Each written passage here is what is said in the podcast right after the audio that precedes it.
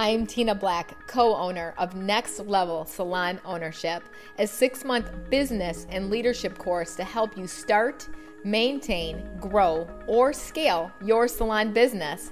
We believe there are five strategies to help you eliminate politics and confusion, increase morale, decrease turnover, and increase productivity. If you would like to get on our waiting list for the next course, please go to w w w dot next level salon leadership dot com. I, I think that a lot of owners in the room took a risk, right? I think, I think when you take a risk and you accomplish, that is a, a, a reward you take with you the rest of your life. Like, I can do it. You know, I, I always talk about what do you want? What do you want? How bad do you want it? Will it, what are you willing to risk? And and I don't know if I've, I've ever shared with this with you, but I always talk about a thousand jumps. Have you ever heard me talk about a no, thousand jumps before? No, I want to well, hear it. So when I was, um, my gosh, I was going to say seventh grade, and I was allowed to go to my first high school football game, and I came around the corner, and I had been cheering since I was, I don't know, eight years old for Pee Wee football or something. But I came around the corner, and, and uh, the band started marching in. And even to this day, if I hear a band, I don't know why, but it just fuels my soul. I love anything about it. And I guess it's the drum and the and the noise and just the spirit of it. I mean, I just want to start rooting everyone on. And uh, then the cheerleaders were behind it, the varsity cheerleaders coming in and creating noise and getting people fired up. And I said, oh my gosh, who's that? Those are the varsity cheerleaders. At that moment, at that very moment, I declared, I, I'm going to do that. Not, I'd like to do that. No. I have to do that. I'm going to do it. And I started doing a thousand jumps every single day at home. We had a breezeway. Do you know what a breezeway is? Do you know? Yes. What yeah. Underneath. Is? Yeah. Yes. Mm-hmm. Okay. There's a lot of people, probably our listeners, that don't know what it is, but so don't Google I, it. we had a, yeah, Google, Doctor Google. So we had a, a stand up freezer. So I would do a thousand jumps every day. Mm. And, uh, And then my hands used to go like this, and my mom would tape rulers on both my hands, so I would learn how to have a, she'd tape rulers, so I learned how to have a real straight hand. And I, even in, um, when it was too cold to be in the breezeway, if you went down our hallway, which is probably this long, and you went down in the basement, it would, it would concave in our finished basement. And people would say, what's that? Oh, that's, that's where she jumps. You know, everyone just knew she jumps because we weren't tumblers back then, but we were jumpers. And when it was time, and this is what I'm, what I'm thinking about when people say, gosh, I want to be a hundred thousand dollar hairdresser. When you declare to you, I never want to be embarrassed in front of myself. I think that's the worst embarrassment of all, is knowing better and and being disappointed in yourself. I think to take action, you have to absolutely be crystal clear on what you want. When I was doing those thousand jumps and it was time when they'd said, okay, trying out, we're gonna start try out. Some people don't start trying out or practicing for two days before. How do they think they're mm. gonna make it? I don't get that. And they'd say to me, well, you made it. And I'd say, I put the time in, you know, I don't know. And they go, oh, you don't even have to try out. We all know you're going to make it. Yeah, but were you there when I was doing the thousand jumps? Mm. Right? Now, here's what's interesting about that. I've gone back to all of our high school reunions. And to this day, I have people come up to me and say, you know, I, I wanted to cheer with you, but I was too afraid. Mm-hmm. And I said, why didn't you tell me? I would have helped you. I, I didn't, I didn't know. And it's, it's one of my biggest regrets. That's something I can tell you, that when you really know what you want and then you put it into place, there's no regrets. Yeah.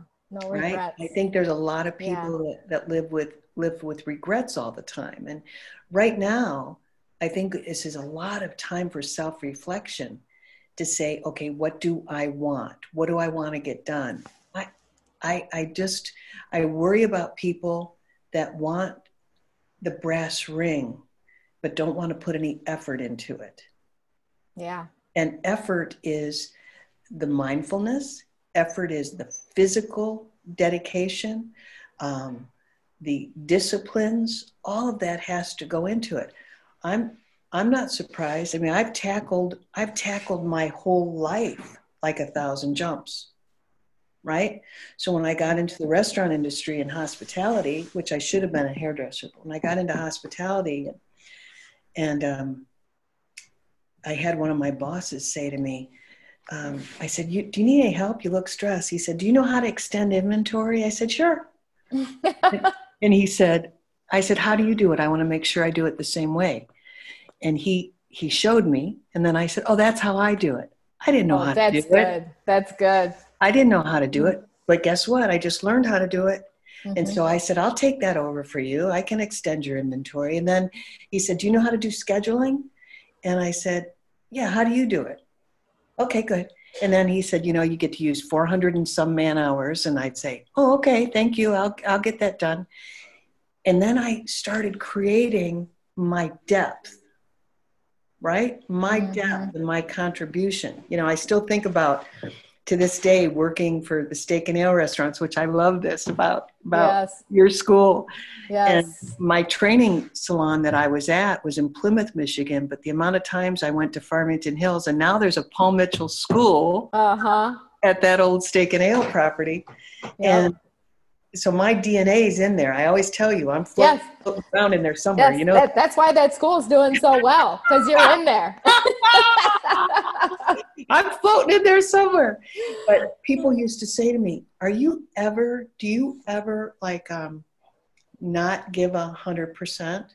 Do you ever uh, take a shortcut? Mm. And I'd have to tell you, no.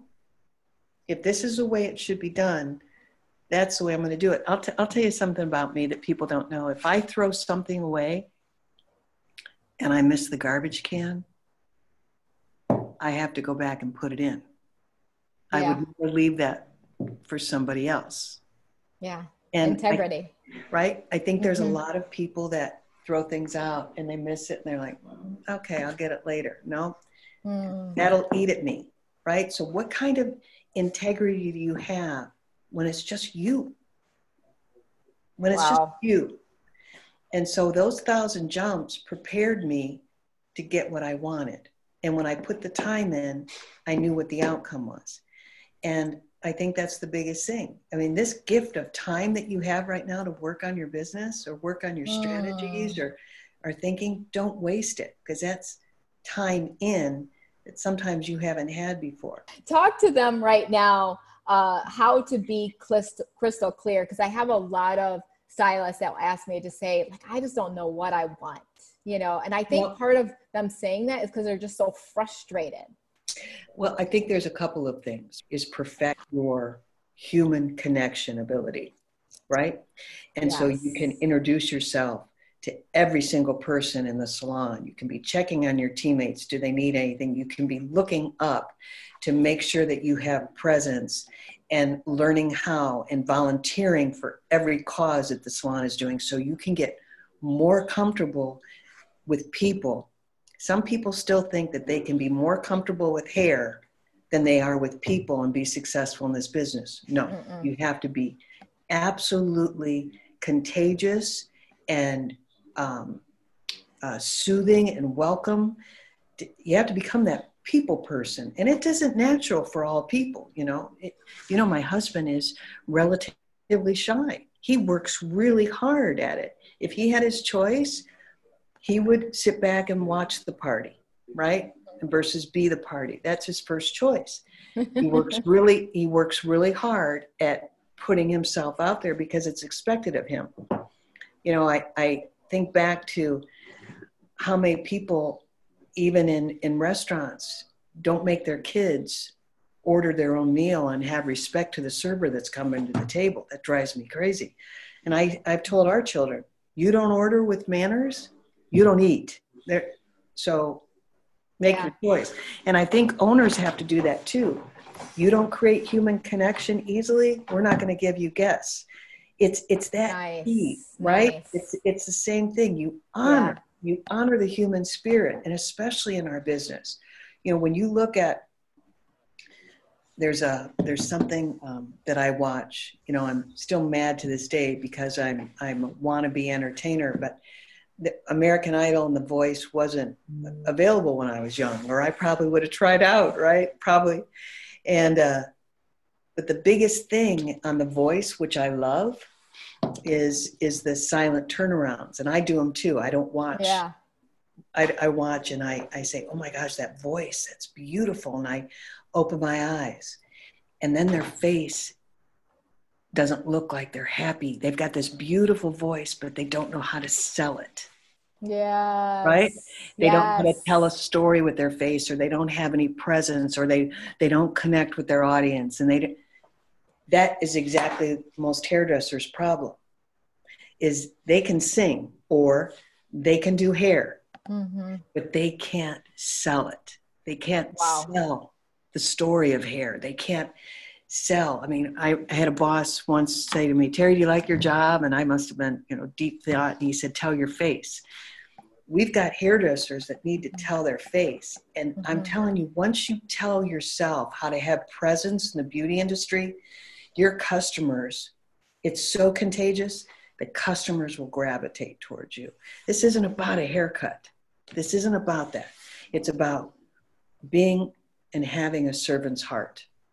And you have to do that by creating that connection with people. You know, there's times when I think I did a presentation for all the school owners once where I walk into a restaurant and I can feel their lack of or their commitment to service in the few first steps when I walk in.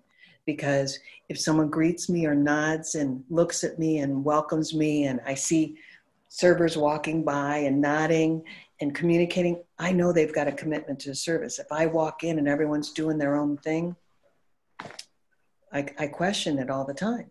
So mm, that's so good. Your, yeah, don't think that your customer is not picking up on the culture or the vibe Absolutely. That you've created. That's why Absolutely. It's so important as a salon owner. You've got to work on that culture. And you you hit the nail on the head just now, that leadership, all it is about is perfecting your human connection ability. So it's coming up with ways to learn that. So Terry, how how do you think that a salon owner, and because I think salon owners have this struggle too, because they're not connected to their staff. They're really good at connecting to their clients, but they're not connected to their staff, and they wonder why they're having salon walkouts or people leave them. Well, right? They all have a fear of losing employees.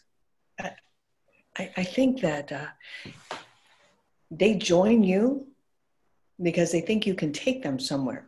Right. And then when you don't, what a disappointment that is. Mm-hmm. So I'll risk. And I, you know, I tell every employee that, that I, that I coach, I mean, I coach in the moment. I don't have to have, now we're going to have a meeting at three o'clock and I'll tell you everything. You know, when I see it, I say, I say it. Bring it up. How are you? What's going on here? You need to be over there. What customer? That didn't sound comfortable. What's going on? And when you have the presence to develop, they understand. If they understand your intentions, they'll support your execution. Mm-hmm. That's good. So, so if I, if I am coaching someone, they know I'll risk an uncomfortable moment to bring out the greatness in them. I'll do that. You know, I love what you were saying. I see salon owners, they'll post that they're looking for someone to work for them. Yeah. It's like, no, they're, they're all taken because of the smart salon owners that are in here day in, day out, getting their hair done, connecting with our future professionals, giving out as guest speakers. Yes. Giving yes. out gold tickets, or, or uh, saying, wow, you stood out today. Or, and I always tell salon owners, you should become a household name at those schools. Yes. Become a household name. Yes. yes. Not yeah, a stranger. You can't just post something. Yeah. yeah. They, yeah. If, you know, our consultants will, will drive up, you know, our salon consultants, and visit the salon for service. Mm-hmm. And they'll say, hey, I need a couple people. Oh, I'm so glad you're asking. I've got a couple in the car. Now, it just doesn't work like that. No. And no. So if you don't work on building and scouting for your business by creating relationships with the schools, that's exactly how your staff is going to recruit in the yes. community as well. You know, I love that, because I think that should be part of the education portion we talked about, is educating. It's coming up with a new plan of how you're going to build your brand to scout for the next talent, yes. scout for the next hire. And we have to always be hiring. Well, A B H, always be hiring. And also read, re- I love to read. My favorite books to read are the ones that are written by college coaches, because they only have a finite time where they get to have these people. They either go into the draft or they graduate. They can't say, oh, I get that one. Hopefully I get good ten, fifteen years out of them. No, no, yes. you're going to lose them. Yep. So they're always scouting to complement their program. What are we doing? I know. And and here's the thing that I watch here. I love that you said that, because I'm all about that as well, too. I love college football. You and I both oh, share well. that in common. Uh, but here's the thing. And then you end up in a situation where you think you're just trying to hold on to somebody so tightly in your company, when you should Smother just like them. let them go. Let them fly. And, and so I've done that, Terry. I've like tried to hang on to people, and then I watch them fly, and they're just doing so incredible things, and I'm so proud of them, and they're a part of our masterminds, and to watch that. But you know, at first I was so angry, and now I've gotten over myself. I'm like, wait a minute, you were supposed to let them go, and always be hiring, always keep bringing new people in. Think of that cycle, like you said, every two to four years, and stop. You're otherwise you're held hostage by your team as well, too. And now you're at privy to breaking your code of your culture that you already set up. You know, maybe you had a culture of this compensation plan because it works correctly for your business in order to set up a business, right? And now all of a sudden you're held hostage, and you're like, well, I, I guess I'll pay them more. Well, now you have to put your, your businesses out of business. And that's what's sitting right now. These poor salons, they didn't have any cash flow, and they don't know what they're going to do right now. Well, mm-hmm. thank God we have the government, like we said, coming to our rescue. But what happens when you have that salon walkout and you don't have the government? You know, I, I said to Steve one time, gosh, I hate turnover. It drives me. I hate training, and I hate turnover. Oh, God. I feel like all we do is train sometimes. This was years ago I said it to him. And then I walked uh-huh. one day to his office and said, you know what? I hate marginal performance mm-hmm. a million times more than I hate turnover. Yes. Because with turnover, I've got a chance to create a new one. With marginal performance, somewhere I've I've lessened my ability to speak our, our expectations. I tell you, it's it's so incredible, because we coach a lot of salon owners, and it goes back to education. So educating of building that solid foundation. And so maybe your foundation is cracked right now. Maybe that's why you're panicking right now. Your sure. foundation is cracked because you built an unintegral business, and no fault of yours. It's just what you were taught. You just weren't educated. Um, so, you know, you, you walk into some of these salons, Terry, and some of them have all independent contractors in them. Some of them have like hybrid salons of everything imaginable, because they just opened up the floodgate. They broke their own code of culture. They can't set up like what you were talking about, where a client walks in and fills that vibe. They know. In fact, we had a salon walkout, and all the salon stylists went to a chair rental salon, and the clients all followed them, but they all came back to our salon. And you know what they said to us? They said, I can't go in that kind of environment. Like, I could just feel it. And I, I need to be here, because this is family exactly. and it's everybody's friendly. People feel well, it. And when they do all of that different kind, when they lose, I mean, that's not the dream or what they set out to do when they started their business. They lost hope. They lost and hope. They, they gave them, you know, and, and there's a great line that says, in the absence of leadership, mm. and we get this from The American President, the movie, I love it, but in the absence of leadership, people listen to anyone that steps up and takes the microphone. And sometimes you have a, a, a disgruntled employee that, because you're not talking and defending and talking about your mission and vision on an ongoing basis, you gave the microphone to the negative Nelly on staff. And guess what? Now there's your business. We don't make enough commission. We don't get paid for this. We don't, we shouldn't have to do towels. We shouldn't have to clean. And next thing you know, now you're having to defend the business that you started. And uh, we've got a salon right now that's thinking about, a very, very good salon that's thinking about going to booth rent. And I'm thinking, what, what happened? What happened? Who, who, who got what, to you? Yeah. Uh-huh. What, what got hap- to you? What who happened? And what? To you? Mm-hmm. And wh- why have you? Why are you giving up what you, you set out to do? And I'm so sorry, right? I'm so sorry that that's happened to you. And and I don't know if we can save her and get her back. And is it is it worth the fight that you have to go through? I think an employee has a right. Steve always says this. I think an employee has a right back uh, to put their you know finger on your chest as an owner and say, do you mean it? Do you mean it? Yeah, they have a right for to hear you defend your your um, your business and your leadership and your ideas. They this is our this is our leader. You know, we need to hear from you. And some of them are far, some of them are far far too silent. Hey everyone, I'm Sean Chido, co-owner of Next Level Salon Ownership. Thank you for joining us today. And be sure to check us out at next level salon leadership dot com.